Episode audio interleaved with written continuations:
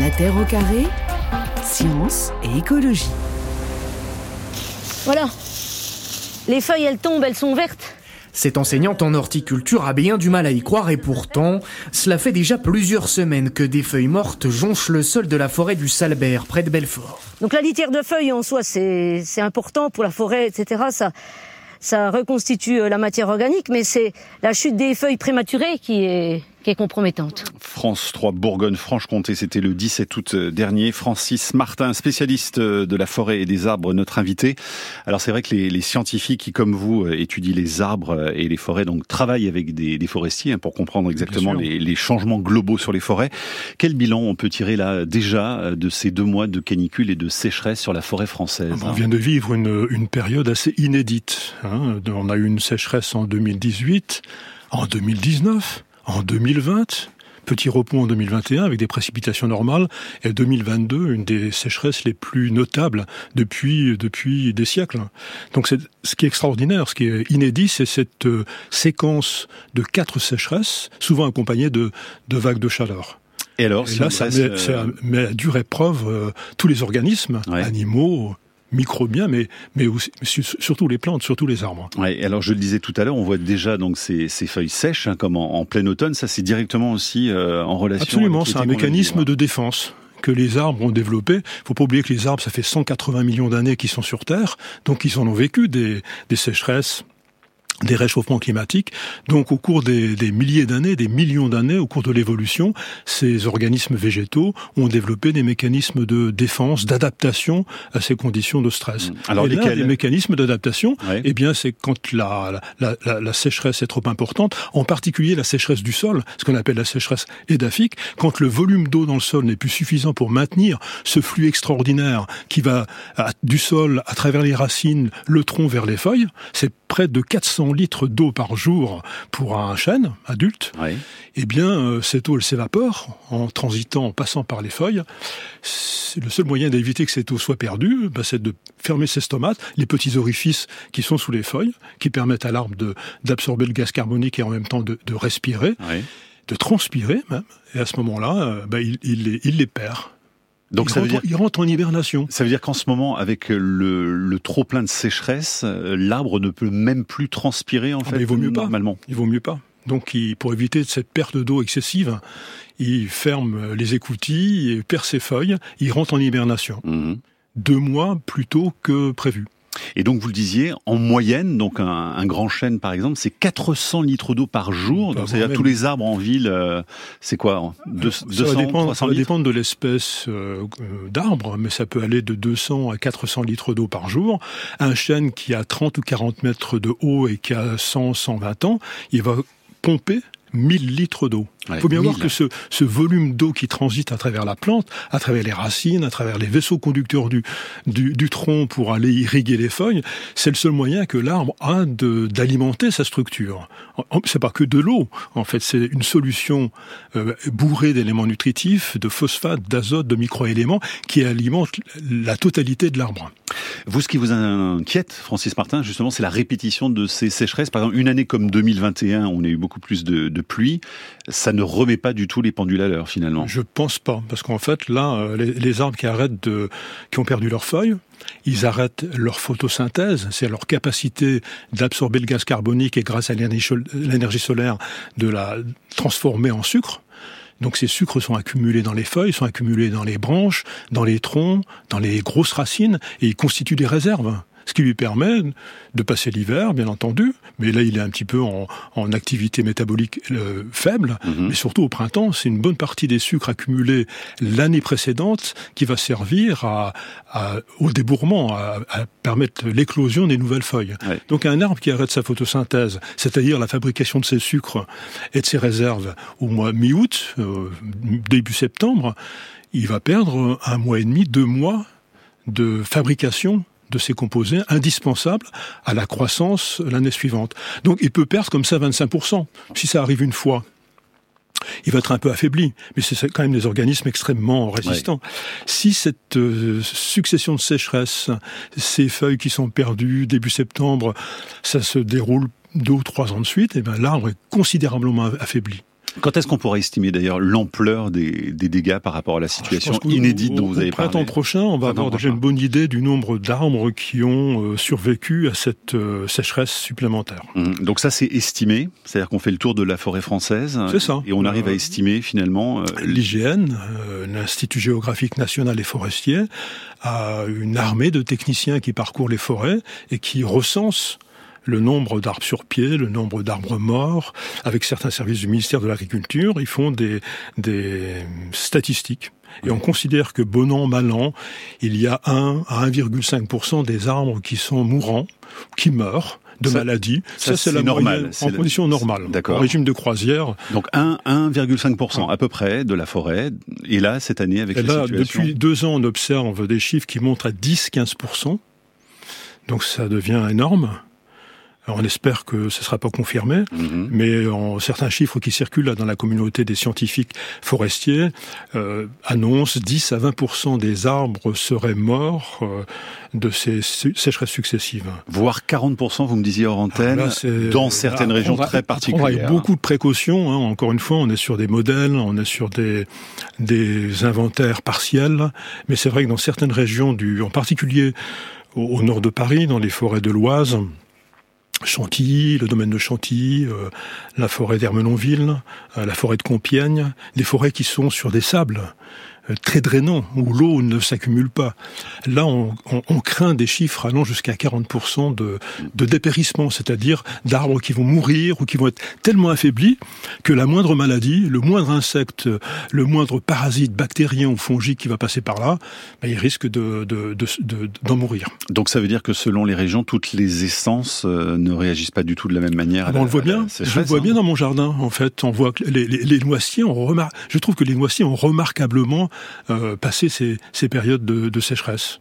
Ils ont gardé leurs feuilles, ils sont encore euh, apparemment en bonne santé. Par contre, les marronniers, euh, les feuilles sont toutes séchées, euh, les noyers ont perdu leurs feuilles. Donc on voit bien qu'il y a une variabilité entre espèces d'arbres extrêmement importante. Qui s'explique comment cette variabilité ah, C'est lié, nos collègues de, de l'INRAE de Clermont-Ferrand l'ont bien montré, c'est lié aux propriétés physiques des vaisseaux conducteurs de ces arbres. En fait, il y, y, a une plomberie dans, dans, dans ces arbres, elle, elle a plombé la plomberie, la, la taille des tuyaux, euh, le flux, le volume d'eau qui transite par ces tuyaux, leur fragilité va, va varier d'une espèce à l'autre. Il y en a certaines espèces qui sont extrêmement sensibles à, à la présence de bulles d'air dans les vaisseaux conducteurs. On appelle ça, euh, c'est l'équivalent d'une embolie. Et aussitôt qu'il y a une bulle d'air dans ces vaisseaux conducteurs par euh, lesquels transite la sève, eh bien, stop, fini. Le, le, le, le, le tube, le vaisseau est est cassé. Ça veut dire qu'il y a des régions comme le Nord finalement hein, qui s'en sortent moins bien que des, des essences méditerranéennes qui ont ah, plus l'habitude finalement de, la, ça, dans, la dans, dans, la zone méditerranéenne, on a plusieurs dizaines de milliers d'années, voire plusieurs millions d'années, euh, où c'est cet écosystème particulier avec des, des, sécheresses estivales extrêmement longues, mhm. les plantes se sont adaptées. Francis Martin, justement, pour euh, lutter contre euh, l'augmentation des, des, températures, beaucoup de villes aujourd'hui préconisent de planter beaucoup plus d'arbres hein, pour avoir euh, des zones de, de fraîcheur et, et d'humidité. sauf que là, on voit qu'il y a quand même un, problème qui va se poser, c'est que si les arbres ne résistent pas à la sécheresse, ils ne pourront pas remplir ce rôle-là. C'est toute la difficulté. Il faut absolument planter beaucoup plus d'arbres dans nos villes, c'est indispensable. Oui, mais s'il n'y a pas l'eau nécessaire dans mais il faut, il faut de façon très avisée, réfléchie, euh, discuter avec les spécialistes, euh, discuter avec les experts et choisir les bonnes espèces. Donc là, on est face à des problèmes finalement euh, qu'on ignorait presque face à la situation nouvelle que nous vivons. Oh, ça fait quand même euh, des décennies qu'on s'attend à ce que ces sécheresses se multiplient. Donc il y a eu une réflexion très approfondie, des programmes de recherche sur l'impact du changement climatique, du réchauffement climatique. Oui, mais je vous parlais du fait d'avoir euh, recours justement aux arbres pour euh, essayer d'avoir moins de Là aussi, ça fait des décennies qu'on le sait, ça. Mais par contre, des villes qui ont une politique plantons des arbres en ville volontaire, il n'y en a pas encore assez.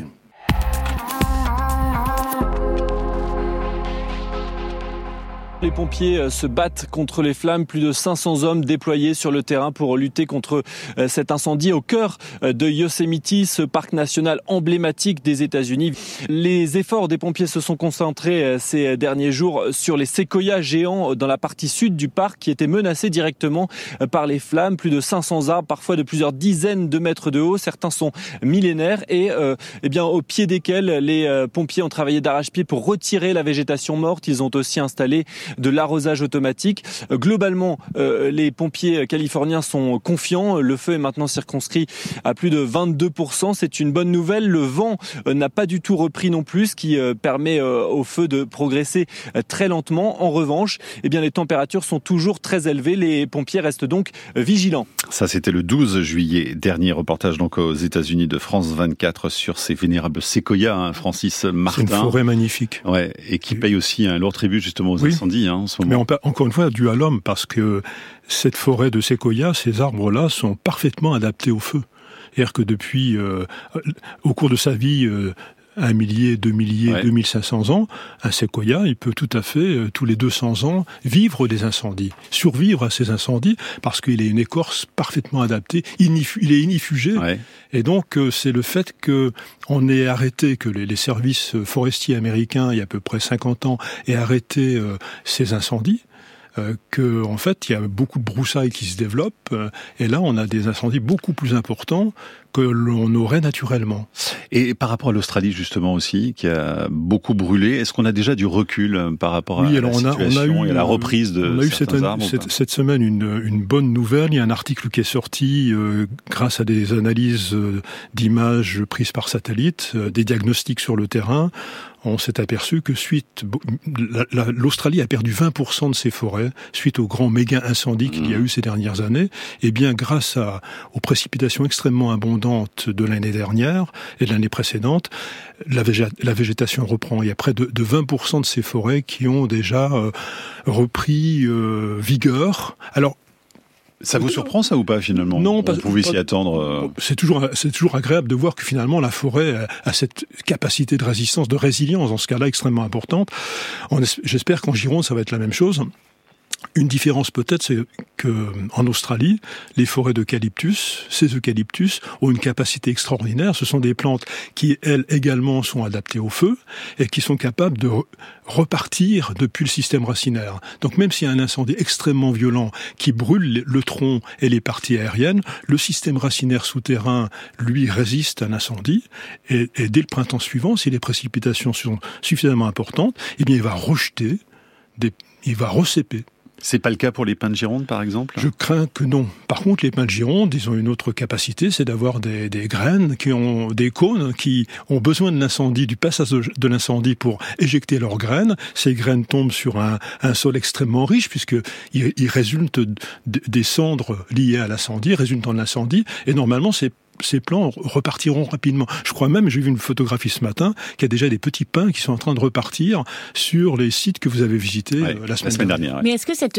euh, résilience là dont vous parlez n'est pas quelque part une sorte de frein à, s'occuper des forêts finalement? Parce qu'on se dit, euh, bon, bah, c'est pas la priorité, parce que de toute façon, les choses vont aller mieux à un moment ou à un autre. Ah bah, il faut s'en occuper, bien sûr. Moi, je, me, je, je me, je, fais le constat que beaucoup d'espèces d'arbres, beaucoup de, de systèmes, d'écosystèmes forestiers sont parfaitement adaptés au feu. Le feu est un, mécanisme écologique naturel. La forêt boréale, les grandes forêts de Sibérie, la grande taïga, elles brûlaient tous les 150 à 200 ans, suite à, la foudre. Elles brûlent, elles repartent.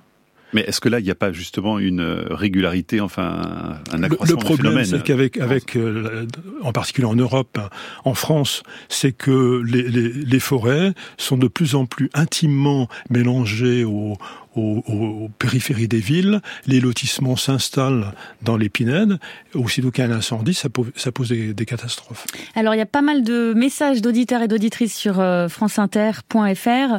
Celui de Julien, par exemple, propriétaire d'un gros chêne d'une vingtaine de mètres, nous dit-il, il voudrait savoir euh, comment on peut connaître son état de santé, comment savoir si un arbre va survivre à, la sécheresse. je crains qu'il faille attendre le printemps prochain. C'est-à-dire, s'il n'y a pas de feuilles, c'est qu'il n'est est pas bien, quoi.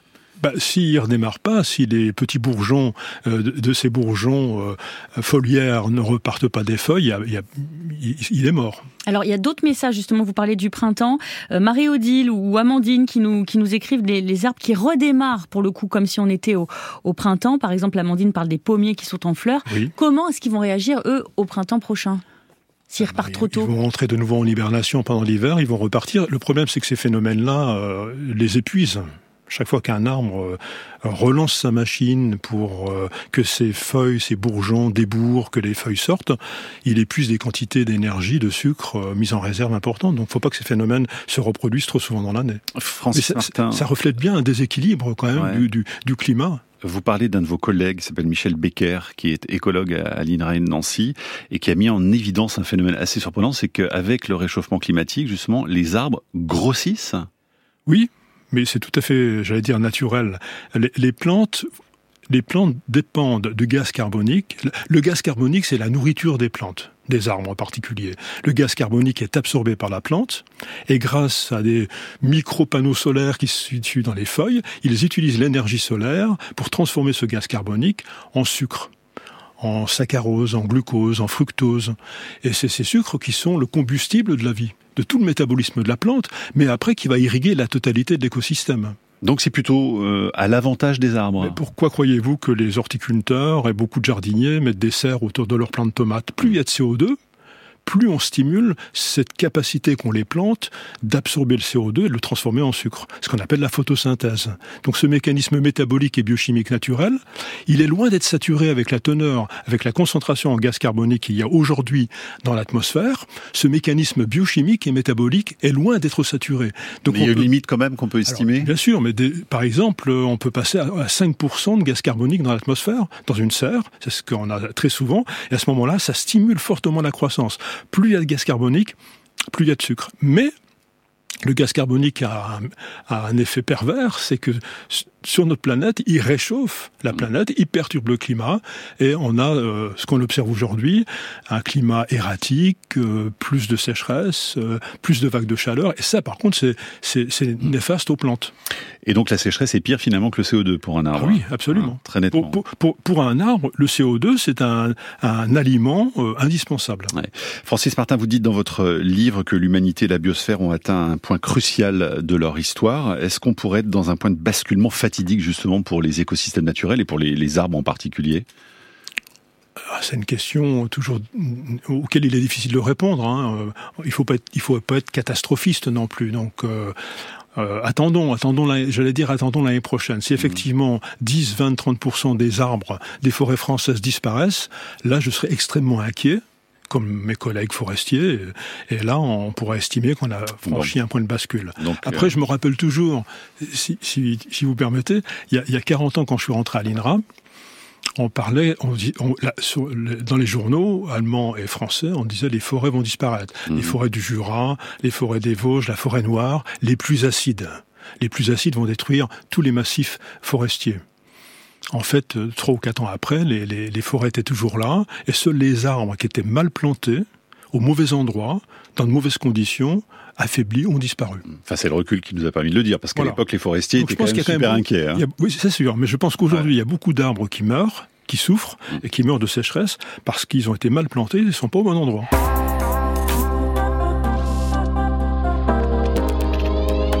Pour communiquer à des distances importantes, les arbres ont besoin d'alliés les champignons. Les champignons tissent un réseau souterrain de filaments qui peuvent s'étendre sur des kilomètres.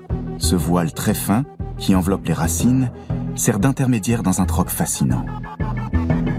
Le champignon fournit azote et phosphore à l'arbre en échange de sucre issu de la photosynthèse.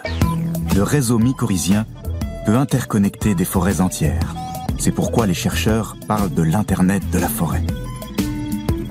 Francis Martin, sous la forêt, pour survivre, il faut des alliés. Et les champignons, par exemple, alors? C'est un système incroyable. Hein. Mais oui, c'est vraiment la toile. Euh, les champignons, en tout cas la partie invisible de ces champignons, ces filaments, euh, ce mycélium, ces filaments microscopiques qui forment un tapis, une toile dans le sol, qui, qui s'immiscent dans les feuilles mortes, dans l'humus, tous ces filaments sont connectés aux racines des arbres. Donc c'est vraiment l'Internet de la forêt, quoi. L'internet, Ah le si terme- vous le voulez. terme est amusant, Et Je mais- préfère le terme toile, tapis, Ouais. euh, réseau. Réseau, un réseau social, Ouais. mais qui connecte les champignons entre eux et les champignons aux arbres. Le- Le chêne dont on parlait tout à l'heure, qui a 40 mètres de hauteur, qui a 120 ans, il a un milliard de racines, de petites racines courtes sur son système racinaire.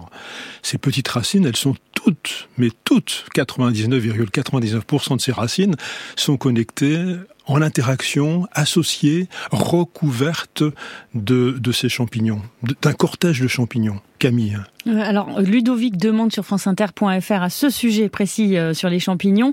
Euh, il dit voilà que pour adapter la forêt au bouleversement, on introduit des essences exotiques.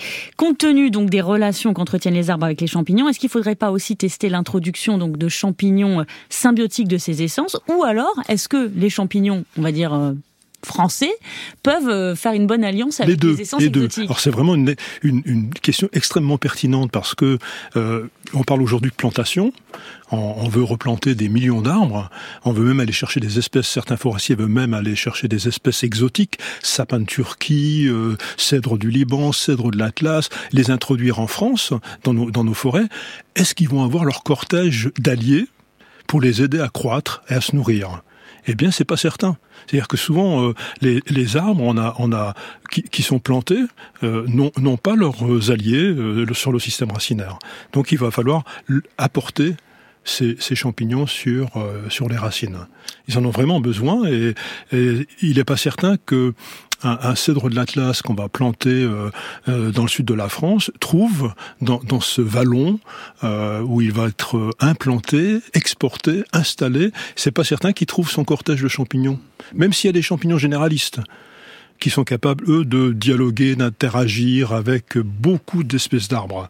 La manite tumouche, ce beau champignon rouge Oui. qu'on avait vu l'an dernier dans les, Absolument. dans- au, au pied du massif du Donon, la manite tumouche, Amanita muscaria, elle est capable de dialoguer, de s'installer sur le système racinaire, de, de faire un ménage avec euh, le chêne, euh, avec l'épicéa, avec le sapin. Donc il y a des- il y, a des champignons qui sont pas Ils sont trop open. difficiles, voilà, ils sont joyeux membres de la multipartenaires. communauté, Voilà. finalement. Par contre, il y en a d'autres qui sont strictement inféodés, alliés à une seule espèce d'arbre.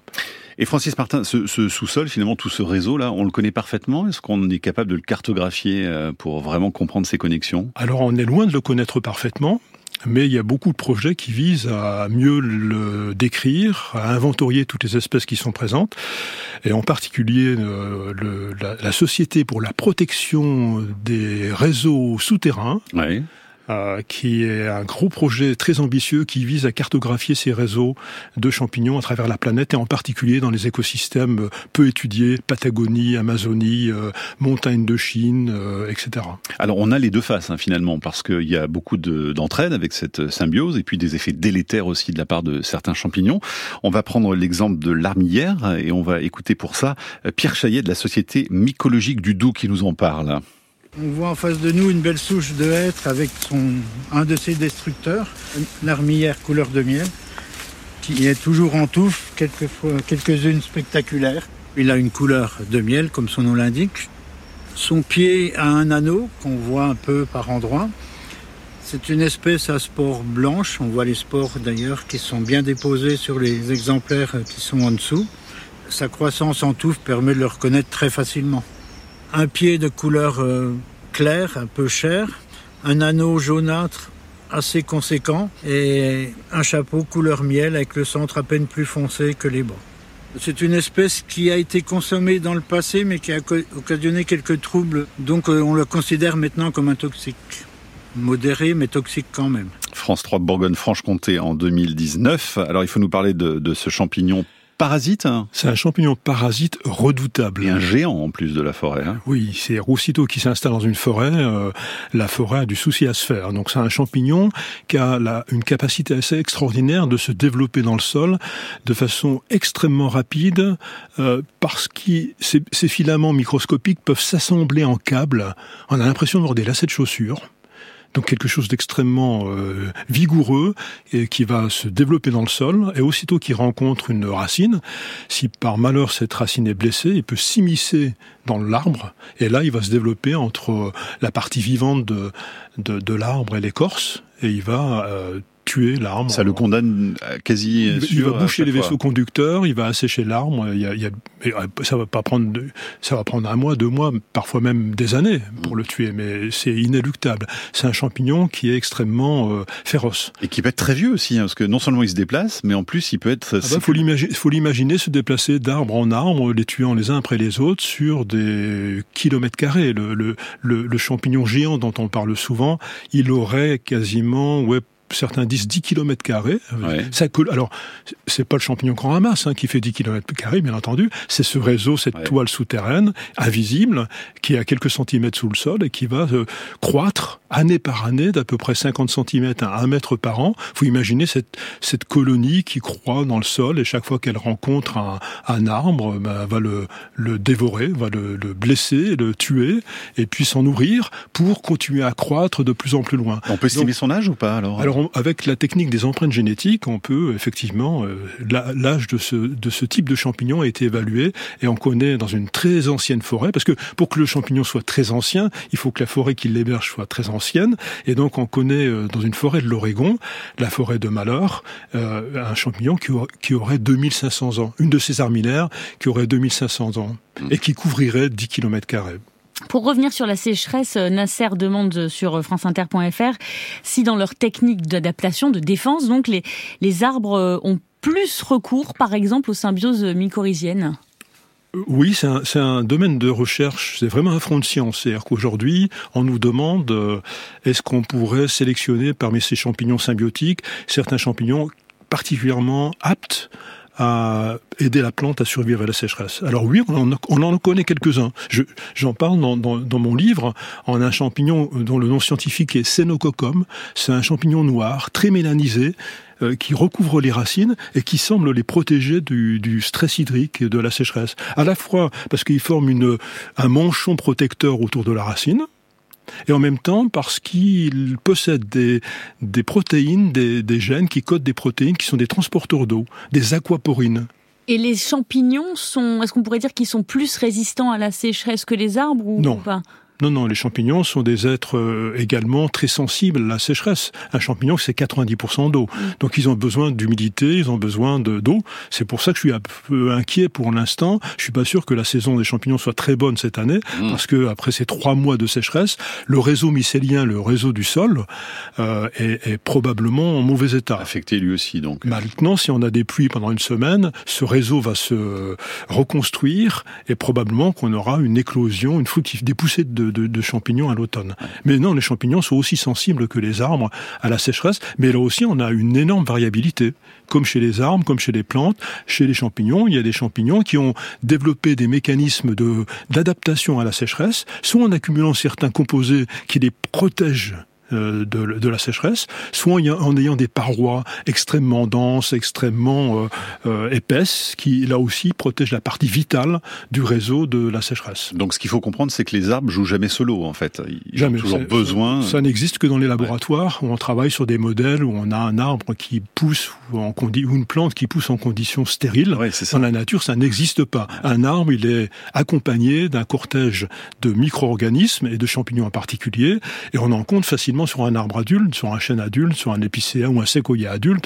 C'est c'est 250 à 350 partenaires de champignons différents, des chanterelles, des amanites, des cèpes, des truffes, qui vont se développer sur le système racinaire. Parfois probablement en compétition, les uns avec les autres. Et quand vous parlez d'arbres monde, ça exprime quoi alors justement? Bah, ça exprime le- le tous fait ces que- organismes qui vivent ensemble. C'est-à-dire que pour moi, un arbre, comme un humain, n'est jamais seul. Il est euh, escorté, accompagné sur sa surface, sur la surface de ses feuilles, sur la surface de son tronc, sur la surface de ses racines, par une multitude de bactéries, de virus et de champignons. Un témoignage de Seb sur euh, Salut, Seb. Salut Seb. Euh, dans le Haut-Jura, chez moi, dit-il, les épicéas perdent leurs épines encore vertes comme des sapins de Noël. C'est effrayant. Et Georges, dans la foulée, euh, lui qui habite dans Lyon, demande si les résineux qu'il a trouvé qu'il a- qu'ils ont particulièrement souffert, si- s'ils souffrent plus que les autres. Il semblerait fragiles. qu'il soit plus sensible à ce phénomène d'embolie que l'on discutait tout à l'heure. Et oui, je, suis le premier à remarquer que, aussi bien dans les forêts que dans les parcs, beaucoup des résineux, des conifères sont en train de mourir, de sécher sur pied. Et puis des questions, Camille. Oui, Dominique écrit J'ai lu dans des revues scientifiques que les zones vertes avaient augmenté globalement dans le monde. C'est vrai, ça, Francis Martin On entend en tout cas, au moins pour la France, que la forêt va bien. Voilà, en tout cas pour la France, les chiffres sont euh, indiscutables. La surface forestière française a augmenté considérablement. Est-ce que ça veut dire qu'elle va bien pour autant alors que la surface C'est là où il y a des débats. Il y en a certains qui disent ouais c'est pas une jolie forêt, il y a des plantations, euh, c'est du maquis, etc. Moi, j'ai l'impression, enfin, d'après les chiffres et les données que j'ai, c'est que on, oublie trop rapidement que le, le minimum forestier, 1840, il restait que 10% de la superficie française restait forestière. Aujourd'hui, elle est passée à 31%. C'est une extraordinaire, un extraordinaire développement. Et elle continue à s'accroître. Mais donc les 15% potentiels de pertes dont vous parliez tout à l'heure, euh, ça veut dire quoi? Que finalement, c'est pas si grave que ça? C'est le nombre d'arbres qui risque de disparaître. Après les chiffres, ce serait dramatique si euh, de 31% de la surface forestière française, dû à ces, millions d'arbres qui sèchent sur pied, on, chute à, 25%. Mm. J'espère qu'on va pas arriver à des chiffres comme ceci. Mais euh, la forêt française progresse d'environ 100 000 hectares par an. C'est ça. C'est juste jusqu'à présent. Ça, paraît tellement Jusqu'à présent, elle progressait de cette superficie, même si en 2020, 2021, euh, les, encore une fois, les chiffres de l'EGN semblent montrer qu'il y a un point d'inflexion, que cette accélération, cet accroissement ralentit, dû, mm. dû à ces sécheresses répétées. Francis Martin, le choix des sylviculteurs, bah, il est essentiel évidemment pour l'avenir, en particulier dans ce contexte de réchauffement climatique. Donc, faut pas se tromper en choisissant les essences hein, qui constitueront nos forêts de demain. À quoi ça devrait ressembler, selon vous, la, la forêt du futur C'est là qu'est toute la difficulté des, des, scientifiques forestiers, des gestionnaires forestiers, c'est qu'on n'a pas de réponse. C'est un système complexe. Hein, Parce que c'est extrêmement complexe. On peut imaginer que le, le, chêne blanc de Provence, euh, bien adapté au milieu méditerranéen, colonise euh, les terres du Nord et se mélange aux chênes pédonculés et aux chênes sessiles pour créer de nouveaux hybrides, de nouvelles variétés capables de s'adapter à, à, ce climat du futur. Le chêne vert se développe euh, au nord de la Loire. Donc il y a quand même quelques espèces comme ça qui tirent leur épingle du jeu mmh. et qui semblent être bien adaptées à, un climat futur. Est-ce qu'ils vont répondre euh, aux besoins des gestionnaires? Est-ce qu'ils vont répondre aux besoins de la filière bois?